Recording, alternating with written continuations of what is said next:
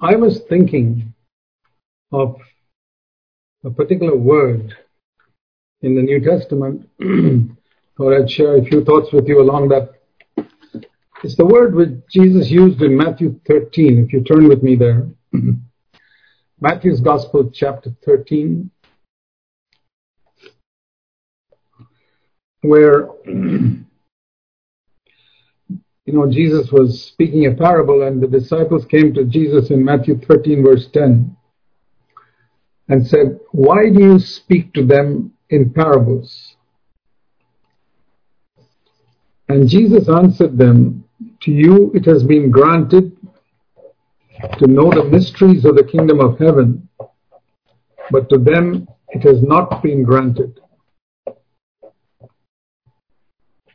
So one would think that Jesus would be very keen that everybody should understand what he's trying to say.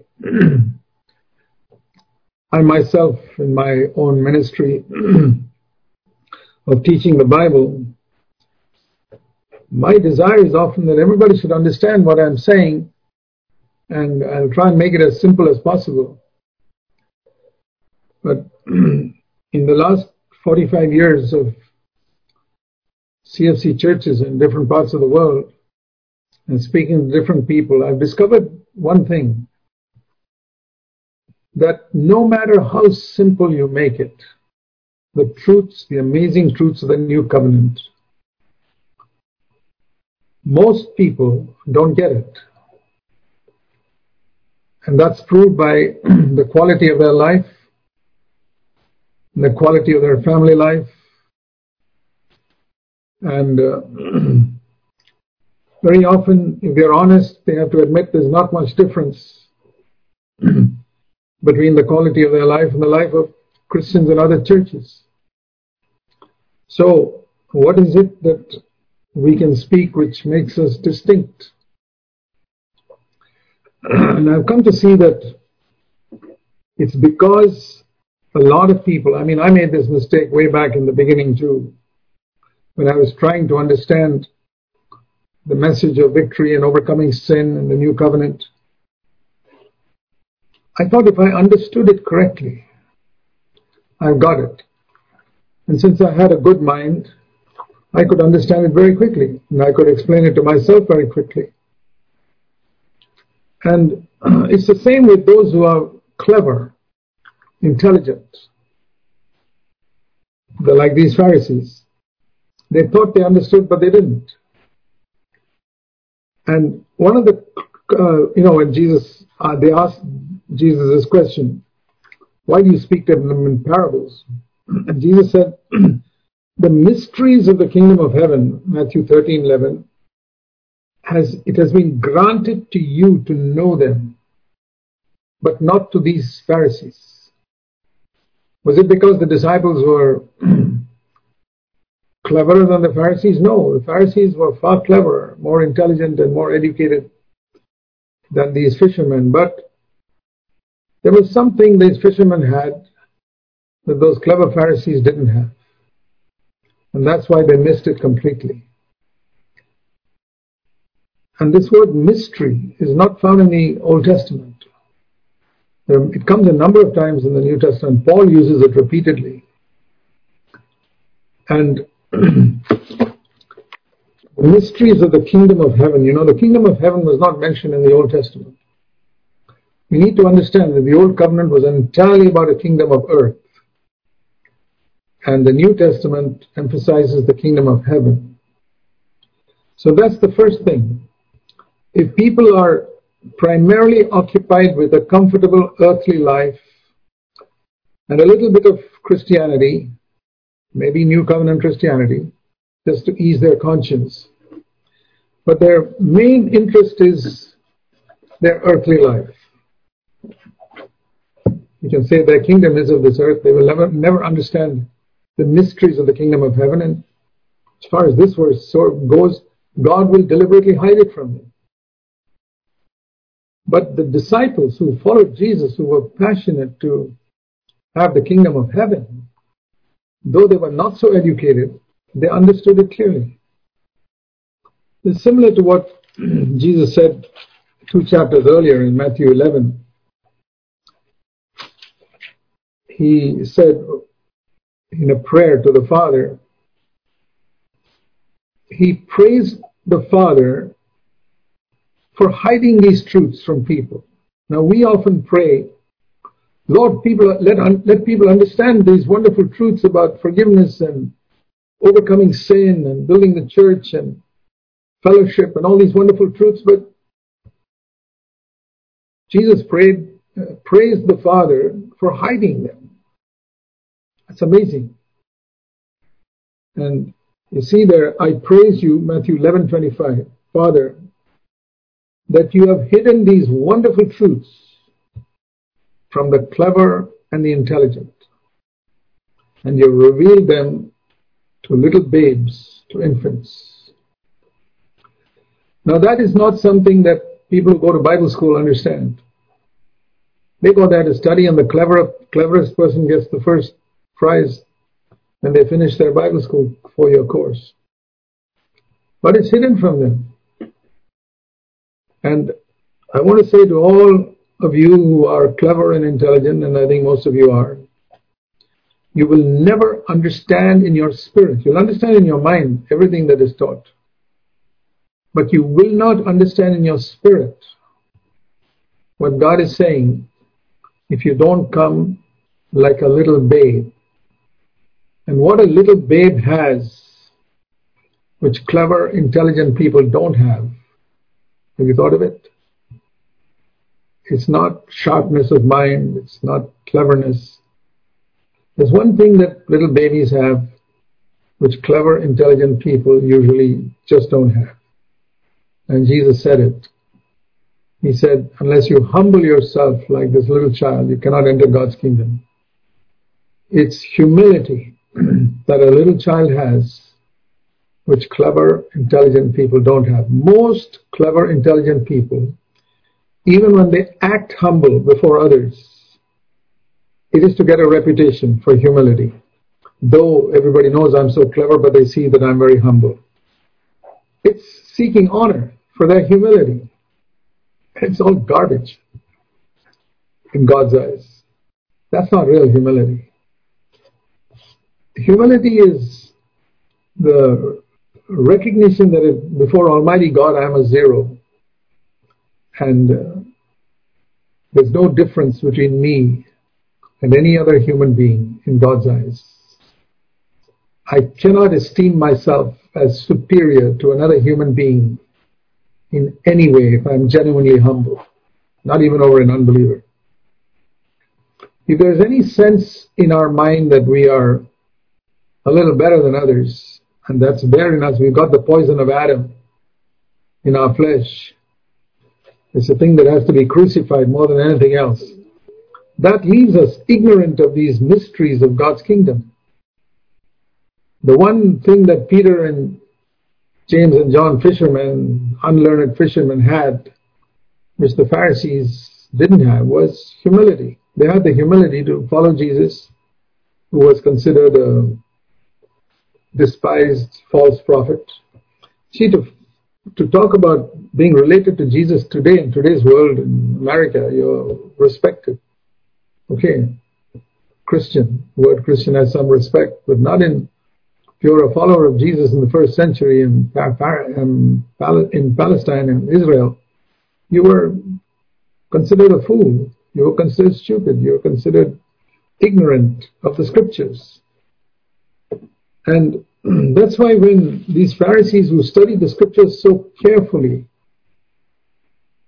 and knew the scriptures from Genesis to Malachi, the entire Old Testament, when Jesus came into the midst of their temp- into their temple, they said he is Beelzebub, the prince of devils. Whereas the Bible, the Word of God says, you remember when Jesus was walking with the disciples to Emmaus in Luke 24, he, it says he took the entire Bible in Luke 24, 27. The first five books of the Bible are called Moses, Old Testament, and the remaining 34 books of the Old Testament, which are called the prophets. He took all of that, all 39 books, and in all of them, during that three hour walk from Jerusalem to Emmaus with those two disciples, he showed them how you could find Christ, the Messiah, in every one of those 39 books. That was a Bible study going on in Emmaus. Every one of those books pointed to Jesus. And when he came, it was a fulfillment of all those prophecies.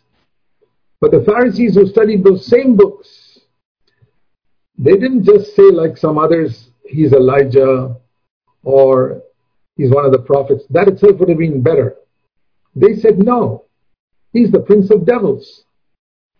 Is it possible for a person to study the same Old Testament scriptures which point to Jesus right through and then to look at Jesus when he comes to the midst and think he's the devil? Yes, clever, intelligent people, and the only reason they were blind, only one reason, it's important for us to know the reason, they were proud. Pride brings a darkness into the heart when the mind is very active and you can quote scripture and you can even preach. The Pharisees would preach, but they were completely blind. They could not see Christ as the Son of God. And when the when Jesus asked his disciples in Matthew chapter 16, who do people say that I am? Matthew 16, 13. The disciples had heard others talking about Jesus, and they said, Some say you're John the Baptist, come back from the dead. Some say you're Elijah. Some say you're Jeremiah, or some say you're one of the other prophets. Those were people who saw him as a good man, but not the Messiah, the Son of God. But Peter, so here were the groups of people, the Pharisees who thought he was a prince of devils, and some little God fearing people who thought he was Elijah or Jeremiah, one of those others. But Peter, the most uneducated and unlearned of the whole lot, he said, You're the Messiah, the Son of God, second person of the Trinity. And how did he know that? It was not through his cleverness. It, it's because though he was a fisherman, he came in a little child, like a little child to Jesus. And we know that because Jesus said to him, You're blessed, Simon, because, to paraphrase it, it was not your human understanding by which you got this revelation, but my Father in heaven, Matthew 16, verse 17, gave you this revelation that I am the Christ, the Son of the living God. The word revelation, it's a word which is not found in the Old Testament. In the Old Testament, the word was understanding and study. The scribes studied the law. But disciples get revelation. Scribes study, disciples get revelation. So he got revelation from the Father as to who this, and revelation is a supernatural opening of the blind eyes of our heart. You know, just like Jesus touched the eyes, the physical eyes of blind people, and they could see something they never saw before. And you suddenly see, boy, this is what the world looks like. Imagine a blind man suddenly having his eyes open and he doesn't realize what the world is like, and suddenly he sees. Revelation is like that. You suddenly begin to see things which you maybe you studied the Bible for 25 years and you know all the verses, but one day you see something by revelation. And that's what the Holy Spirit does when we are filled with the Holy Spirit and we submit to Him and keep our conscience clear, particularly keep our conscience clear and we walk in humility, God gives us not knowledge, not understanding, but revelation. And we must never be satisfied without revelation because it's only by revelation that we can come to grasp and to be gripped by the truths of Scripture. So when we go to the Scriptures, in the Old Testament, the important thing was meditation. Then you understand the Scripture, Psalm 1. Blessed is the man who meditates in the law of the Lord and they understand something there. And they get a little understanding of God's laws. And the psalmist said, Your word is a lamp to my feet and a light unto my path. But in the New Testament, the word is revelation.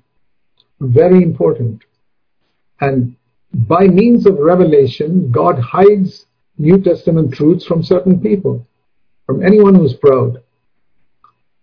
And He reveals it to those who are humble. And God sees among His people those who are humble and He teaches them things that others never understand. Others will go and listen to a sermon in a church or nowadays there are thousands of them on YouTube. And if it's very intellectually well presented, they are they absorb it and they think, boy, I got it. In fact, many of them feel I've got it so well that I can now go and preach it to others. They're preaching it for honor. You know the number of people who uh, go to the internet and listen to sermons only for the purpose of preaching it to somebody else to get honor. I remember someone asked me, Brother Zac, can I preach the things that I've heard from you on the internet? Somebody in our church. I said, sure, if you live it first. Not if you just have it in your head.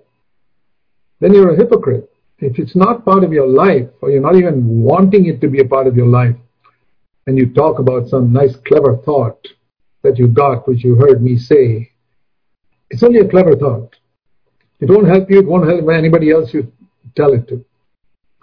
But I said, if you are living that and seeking to live by that sincerely, then God will back up what you're saying. Then by all means, share with others what you heard from me. We want to spread the truth. After all, I heard it from Paul. I heard it from Peter and John. I didn't get it straight from heaven. But I've sought to live what I read from Peter and Paul and John, and then only I preach it.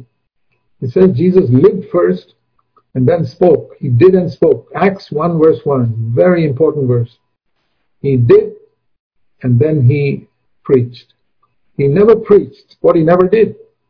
There's a saying in English that you must practice what you preach. No, Jesus preached what he had already practiced. He practiced it first then Acts 1.1. He did and then taught. That's how Luke describes his gospel. So that is the seek, that is the way we must preach. We do and preach. And if I haven't done it and I'm not interested in doing it, then I shouldn't preach that. I, I should leave. It's only theory. So here Peter got revelation that Christ is the Son of God.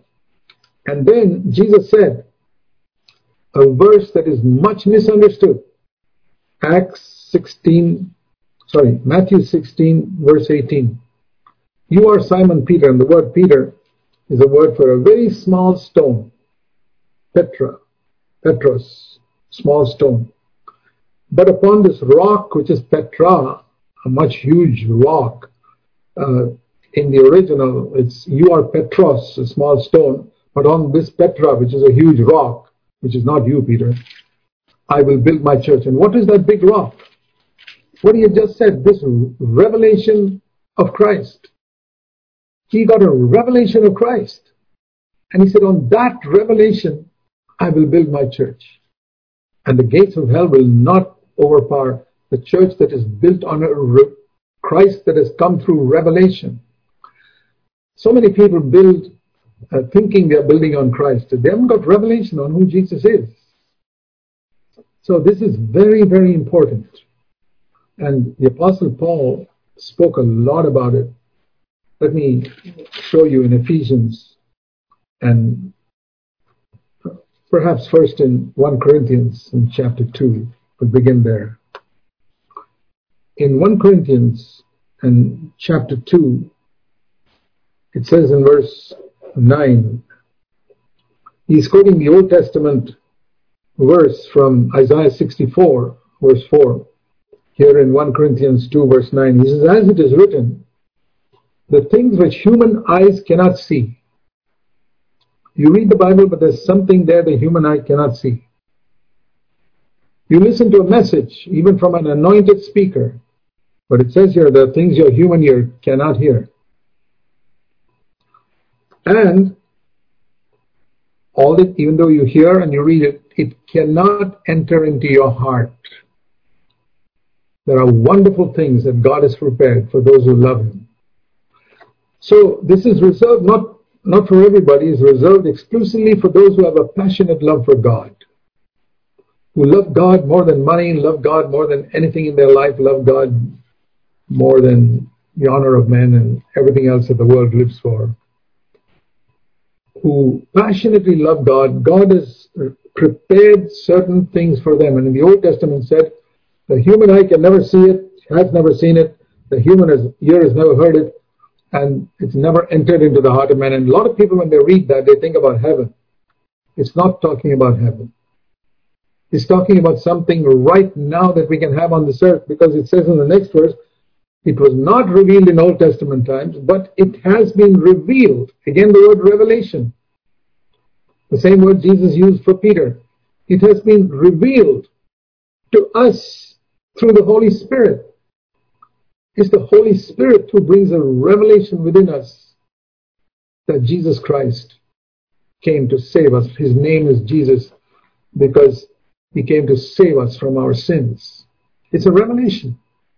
For many years, I just thought he came to forgive my sin till one day the Holy Spirit revealed to me. I remember it so clearly. Revealed to me that he came to save, not just to forgive. Now, a hundred people could have preached that to me. Okay, I would have agreed with them. But I still live a defeated life. I've seen that with a lot of people. They hear everything we preach about victory uh, in the churches, but they're still defeated. They're defeated in their homes, they're defeated in their thoughts, they're defeated in their lives because they haven't got revelation. They've understood it. They understood so well they can even explain to others what I preached. Yeah, God has revealed them through the Spirit. And I think part of the reason is they don't value the ministry of the Holy Spirit in their life. And the devil has done a tremendous work in confusing the ministry of the Holy Spirit, I would say, through the Pentecostal and charismatic movement. Now, I'm not against Pentecostals and charismatics. I'm not against anybody. I'm only against the devil.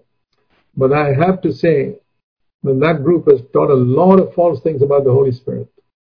They've not emphasized humility. They've not emphasized holiness.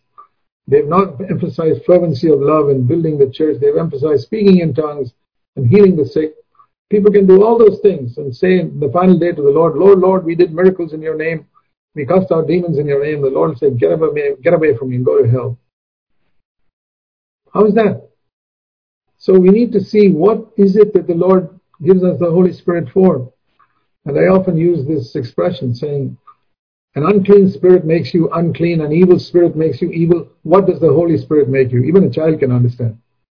An unclean spirit makes you unclean.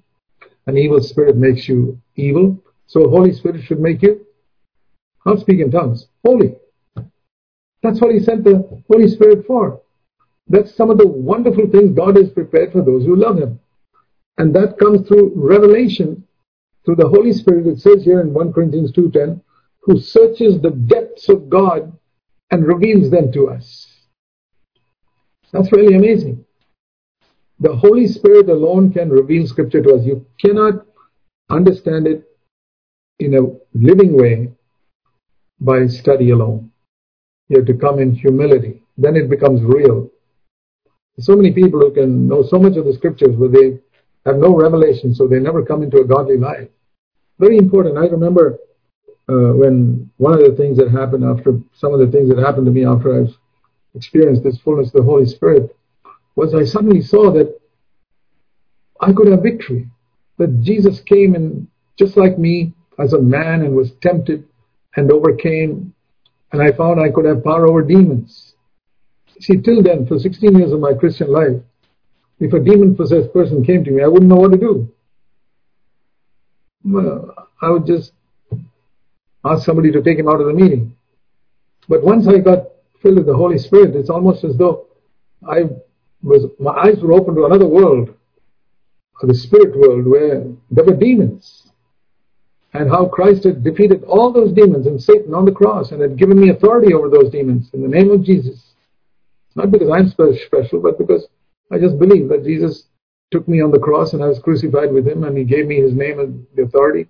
That's for every believer. But it has to come by revelation. How is it I've studied the Bible for 16 years and I couldn't see it? That's what happens. We don't, you know, we can live our Christian life without any spiritual authority because we are satisfied with knowledge. I want to urge you, my dear brothers and sisters, please don't be satisfied with an academic knowledge of Scripture. It's good to memorize verses and all that. I am all for it. I memorize verses too in my younger days. But I don't glory in the fact that I know where a particular verse is. I say, I want revelation. My heart's cry is always for revelation. And I, I've been reading the Bible for 60 years now. But even now I pray for revelation. Lord, there are things in this book. This is like a well that never runs dry. And I'm sure there are things I still can learn from you because I haven't understood all of God's ways. So this is revealed to us by the Spirit. And he, this is the reason why he says God's given us the Holy Spirit. Now turn with me to Ephesians in chapter 3. And there Paul speaks about this. Ephesians in chapter 3. If you turn to verse 3, Ephesians chapter 3, verse 3, Paul says, by revelation, again that word that comes often in the New Testament, by revelation, the mystery was made known to me. Not by study, not by careful study. And how, Paul, did you get it? Paul, Paul is a brilliant scholar. Yeah, I believe he was the cleverest among all the New Testament writers.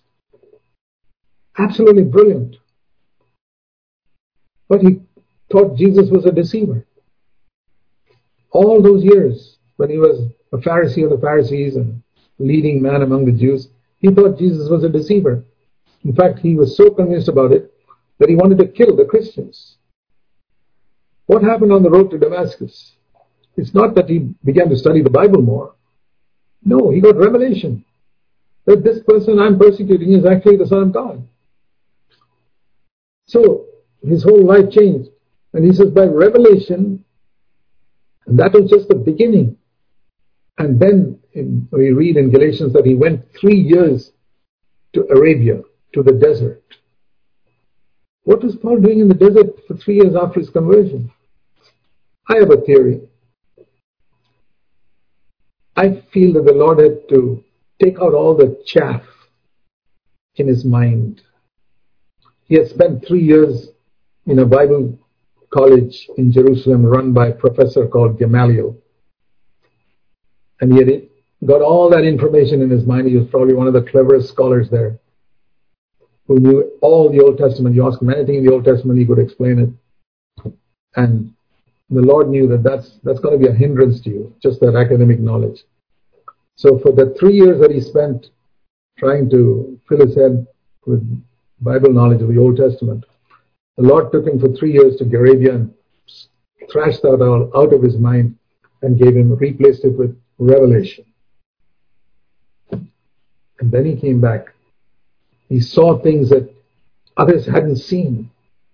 And he says here in verse 3, Ephesians 3 3, by revelation, what I never got in a Bible school or from any preacher, it was made known to me the mystery and he calls it in verse 4 the mystery of Christ. A mystery in the New Testament is a secret that only God can reveal to you. He may use a human instrument, but you can listen to that human instrument and still not get revelation. It'll just be in your head. There's information. There's a world of difference between information and revelation. Information just makes you proud that you know so much of the Bible or that you can preach it in such a wonderful way. Revelation changes your life. It changes your attitude to other believers. There's a complete change in revelation. Revela- information will make you proud. Revelation will make you humble.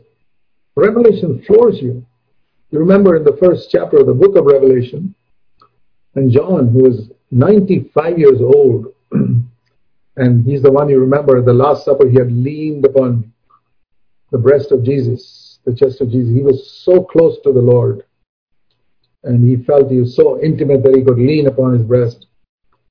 And when he saw this same Jesus in Revelation chapter 1, he fell at his feet like a dead man. Oh Lord, how wonderful you are.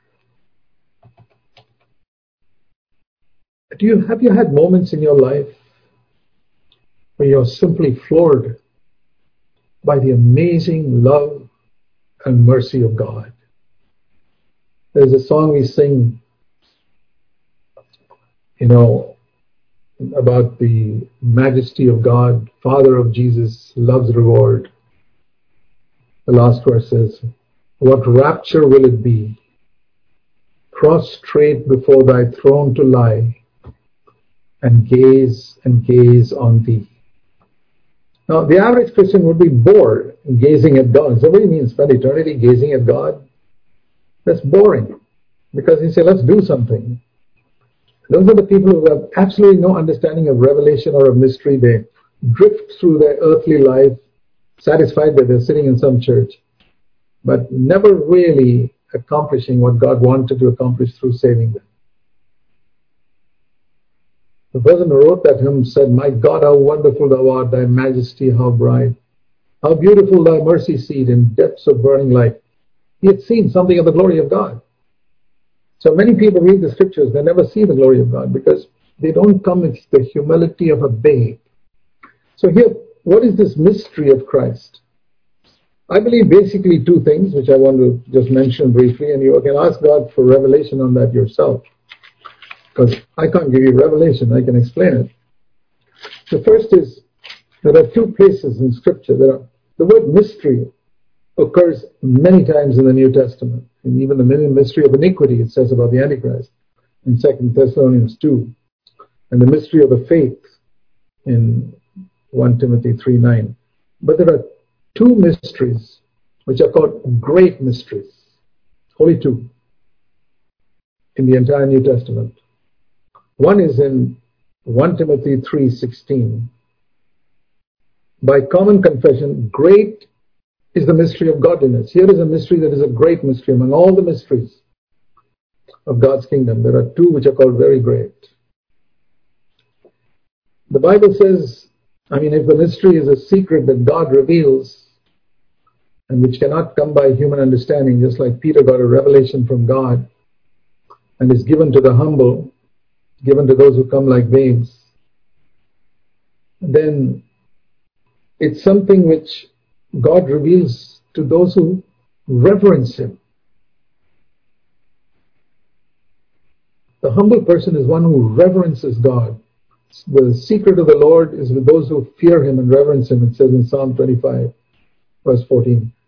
The secret of the Lord, that means the Lord whispers His secrets into the ears of those who fear and reverence Him. The others just hear what is spoken. There are there are truths which are publicly proclaimed. Christ died for our sins, and your sins can all be forgiven. Just confess your sins. The blood of Jesus cleanses you. That's that's not whispered in a ear. That's proclaimed openly. But there are other secrets that the Lord whispers in the ear of our heart. Like you know, there are certain things you will tell openly with the public, but secrets you whisper only to those who are very close to you. You may whisper secrets to your wife or to your husband but you don't tell others. So the Lord has got secrets. And it says in Psalm 25:14, the secrets of the Lord are for those who fear him and reverence him. So if I, if I have a tremendous reverence for God in my life and humility, they usually go together. The fear of the Lord and humility go together, then God reveals certain things to me. And one of them is this great mystery of godliness. And that is that Christ came in the flesh. Now you say, well, I don't need revelation for that. I know it. Even the Muslims say that Jesus came as a man. There's nothing so great about it. But there is, if it is to be something that changes my life. If it's just to be known as a fact, okay, you hear it, you believe it, every Christian believes it. And there are how many? Couple of billion Christians in the world, they all believe it. There are a couple of billion Muslims in the world. They believe it too, that Jesus came as a man. But to know that he came in the flesh and kept his spirit pure. That's what it says here. Was vindicated of pure in the spirit, as my margin says. He came in the flesh and kept his spirit pure. That's the mystery. From the time of Adam's fall, in the entire history of the human race, those entire 4,000 years, right up to the time of Jesus, nobody born of man, born of a woman, no human being could keep their spirit pure. Nobody. Because of the flesh. And you and I know how terrible the flesh is. And the moment we think we are most holy, some defilement comes in. It is impossible for man to keep his spirit pure. And that's why a lot of people in, among Christians say, no, Jesus did not come like us. He was still God on the earth. So it was impossible for him to sin. And then, so he just lived through this life without sinning because he was God. Well, if that was true, he is God, of course. Seven times in the Gospels it says people worshipped him and he didn't lift them up like the angels would have done. He accepted it because he was Almighty God. But what, what we see here is he did not use those resources as God when he lived on this earth. Not one of them. That's what it means when it says he came in our flesh and he lived like us and he kept his spirit pure. In other words, he did not use one resource that he had as God to overcome sin. Otherwise, I can't follow him. If he lived on earth as God and he says, Follow me, I'll say, Lord, I can't follow you. You are God, and I'm not. Like we use the example of an angel trying to, uh, angel flying across a swimming pool and saying, Follow me. I say, I'm not even going to try. You angel, if you want to teach me to swim, get rid of your wings. Get a human body like mine that is subject to gravity, get into the pool, then teach me how to swim. Otherwise, you can't say, follow me. You can say, admire me, not follow me. A lot of Christians admire Jesus. Oh, what a wonderful life he lived. How much he loved and how he loved man to die on the cross. It's all admiration. It's not following. They don't believe deep down in their heart they can follow. I want to ask all of you who are listening to me right now. Tell me honestly, or you answer your, to yourself. Do you really believe what the Bible says in 1 John 2 6 that we can walk on this earth as Jesus walked? Not as perfect as he was, but to the measure of light we have. The Bible says, anyone who says he abides in Christ, 1 John 2 6, must walk as he walked. How many Christians do you think even consider that as a challenge they should take up? Most Christians read that verse and just ignore it. And because God sees they ignore it, He never gives them revelation on how they can get into that path. So, here's the mystery, the great mystery that someone came in our flesh and did not use any of his resources as God and kept his spirit pure, opening a way for us to go along that way. That's the first great mystery. The second great mystery, and there are only two in the New Testament, is in Ephesians 5, where it says, again, in Ephesians 5.32, this mystery is great. And now, I'm not speaking about Christ. The first mystery was about Christ, who came in our flesh, did not use the resources as God, and kept his spirit absolutely pure for 33 and a half years, and then ascended up to heaven. The second mystery is concerning Christ's relationship with us, the church. This is a great mystery. I'm speaking in relation to Christ and the church. What is that? Ephesians, the previous verse. He said, This mystery is great. What is that? that a man shall leave his father and mother, verse 31, Ephesians 5.31, and be joined to his wife, and the two shall be one flesh. He's speaking about a unity. It's, this is referring actually to Genesis 2, when Adam was given a wife.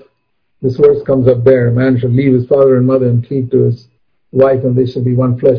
And he says this applies to us spiritually, that we become one spirit with Christ and thus we become part of his church. So the first mystery is concerning Christ alone. And the second mystery is concerning Christ as the head of the church, because that's the theme of Ephesians 5. Christ, verse 23, Ephesians 5, 23, is the head of the church. So this is the church is another mystery. The real church, I mean, submitted to Christ as part of his body. The church is the body of Christ. That's another mystery. You know, the way a lot of people understand, a lot of believers, all, all are believers, we are all part of the church. They haven't understood the body. You know, if you understand, I'll tell you, just like if you understand the mystery of Christ coming in the flesh, you'll have a passionate desire to walk in his footsteps. And you will, little by little, you'll experience the power of the Holy Spirit enabling you to overcome sin and walk in Jesus' footsteps. You'll see his footsteps in your life. The same way, when you see the mystery of the church, you'll have a passionate desire to be a part of that church, even if it's a little finger. You will not want to be everything. Some some preachers want to become so big that there's no place for anybody else in that church. No. You just want to be that one small part God has made you, and you will never have competition with others. I tell you, when I saw the mystery of the church, I have zero competition with anybody in the world. I'm not in competition with anyone in the world to be a better preacher or to serve God more or any such thing. I'm so happy to do my part and to help other people to do their part. Because I've seen the mystery of the church as a body of Christ of which he is the head. And I have to do my part by keeping connection with the head and cooperate with the other parts of the body who have seen the same thing. It's a lot of difference between just being members of one church on earth and uh, working together and being good. That could be a nice club, you know. There are many clubs where people don't fight with each other, they help one another. In fact, the, the Masonic club, where they care so much for each other, they even pay for each other's medical expenses. Imagine that. But it's a club. They don't have any faith in Christ. It's a club. So here, we see here, that's not the church. Like you got that book there on your, in your book table, the congregation, the club, and the church. You read it sometime. Many churches are congregations. And many other churches are clubs. Nice club where they love one another, care for one another. They come to the church because it's a nice place for my children to grow up or something like that. And they have their favorites with whom they will always mingle together because those are the ones easy, pleasant to live with. And some other person is a little difficult to get, get along with, so I avoid him. They haven't seen the mystery of the church. So this is another great mystery, and God reveals it to those who fear Him. And I believe that it's only those who have seen this who can really be co-workers with Christ in building His church. I, I, you know, it's Jesus said in Matthew 16, 18, where we quoted that verse at the beginning. I will build my church, and the gates of hell will not prevail against it.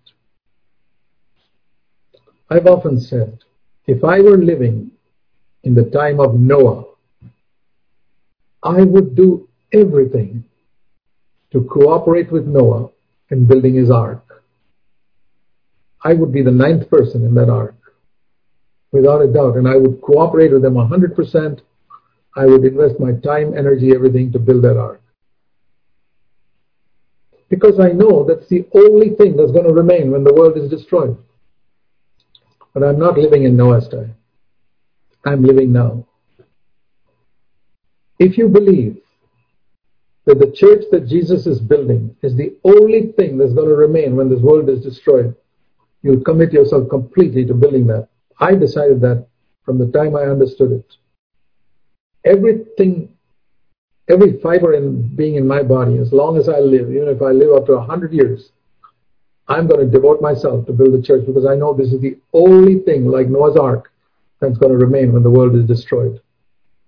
And I see the number of foolish Christians who never lived for building the church, who live their own selfish lives. I'm living a good life and I have enough. I'll just attend church. There's no such thing as attend the church. You have to be a part of it.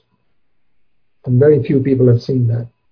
It's a mystery. I cannot force people to see it because they have to come to the Lord in humility like little children. And I say with Jesus. I say the same words. I thank you, Father.